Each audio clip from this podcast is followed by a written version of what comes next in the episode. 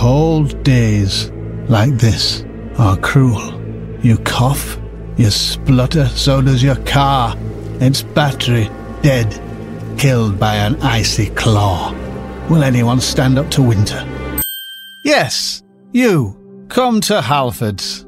We fit new batteries on the spot from just £15. And we're open late, seven days a week. Find your local store now at halfords.com. Ready for the cold snap? Ready for anything. Halfords, for life's journeys.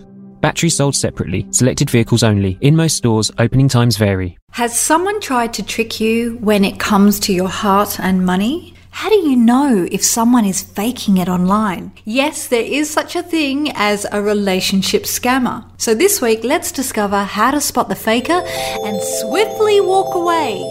I'm Kari Watt. I'm a communication specialist, speaker, and writer, and I'm here to be your digital coach where I give you guidance on how to communicate better in your career and relationships, or on anything you want to ask me. Because communication is my thing, I want to see you become a better communicator no matter where you are in the world, how old you are, or what you do for a living.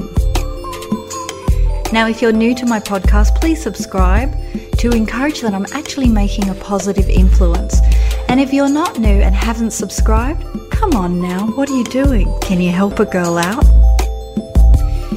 We all realise that social media has some lonely people trying to make friends or find a relationship. And there are some of us that are trying to make a real difference in people's lives, whether it's coaching, relationships such as Renee Slansky, or intellectual property such as the Nate Max TV project. Now, lately I've been contacted by several guys sending me really inappropriate messages even though my profiles are of a professional nature. There's no me in a bikini or girls in a bikini or suggestive images, nor is there much about my personal life. I mean, some of the message I receive are really sad tales like, I've lost my wife, or my wife left me when my daughter died and I'm traveling the world looking for the one. Seriously? Did they not read my profile? You're contacting a communication specialist. I can read between the lines because that is my job. And this leads me to this week's topic on relationship scammers. Dating and romance scams can often take place through online dating websites, but scammers also use social media or email to contact you.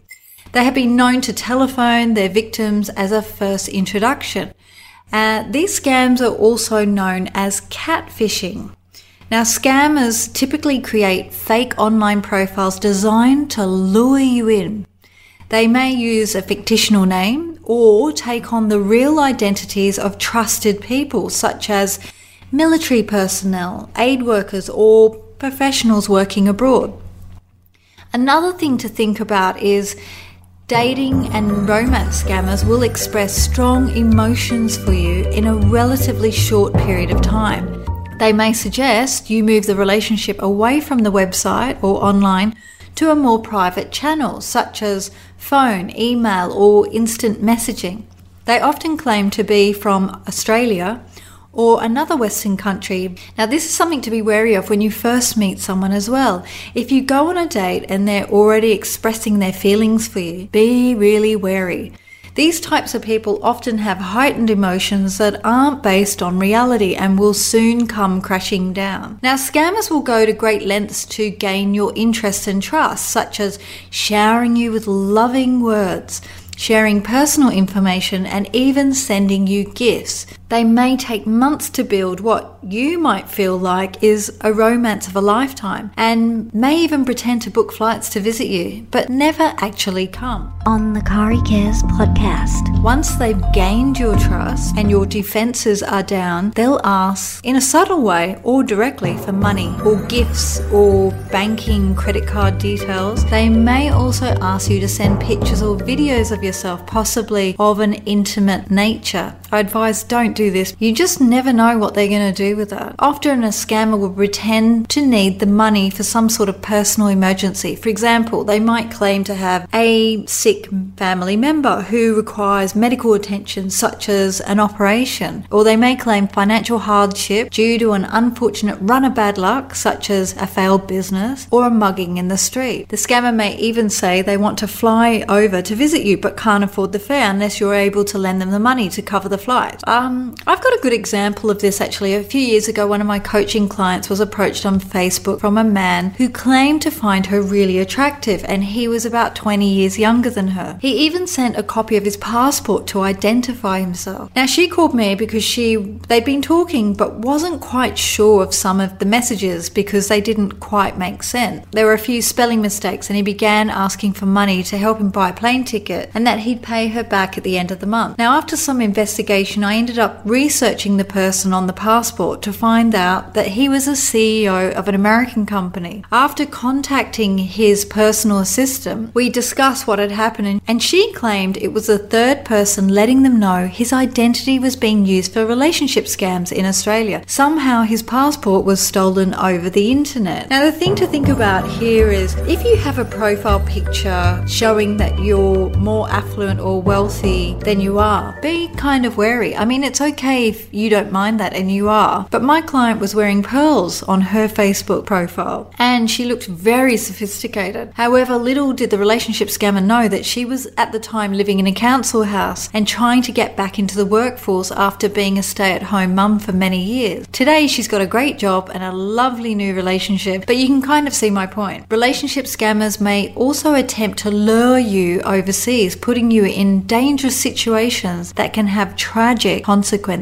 Regardless, you'll end up losing a lot of money. Online dating and romance scams cheat Australians out of millions every single year. The money you send to scammers is almost impossible to recover. Plus, you may feel long lasting emotional betrayal of the person you thought loved you. So, here's a few tips on how to protect yourself.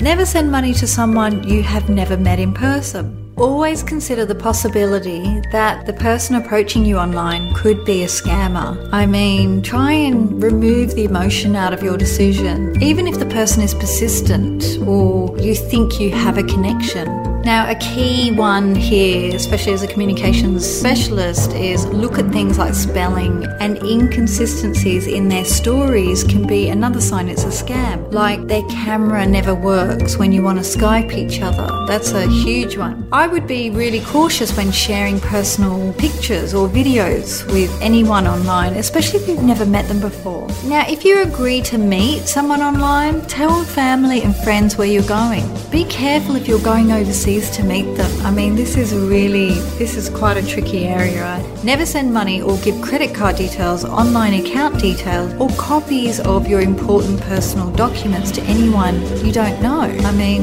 why would you do that? Another point is be really careful about how much personal information you share on social networks. I mean, scammers can use your information and pictures to create a fake identity. Now, if you come across a relationship scammer, please report it to the police or to Scamwatch. This doesn't mean that all people reaching out on social media are scammers. There may be that one person who is actually real and wants to meet you for the right reasons. This type of person won't ask you for anything except your time. Even a long distance relationship can work online. I've certainly met lots of friends over social media and caught up with them overseas, and I'm grateful for the introductions. And wouldn't the world be wonderful if we were all so genuine?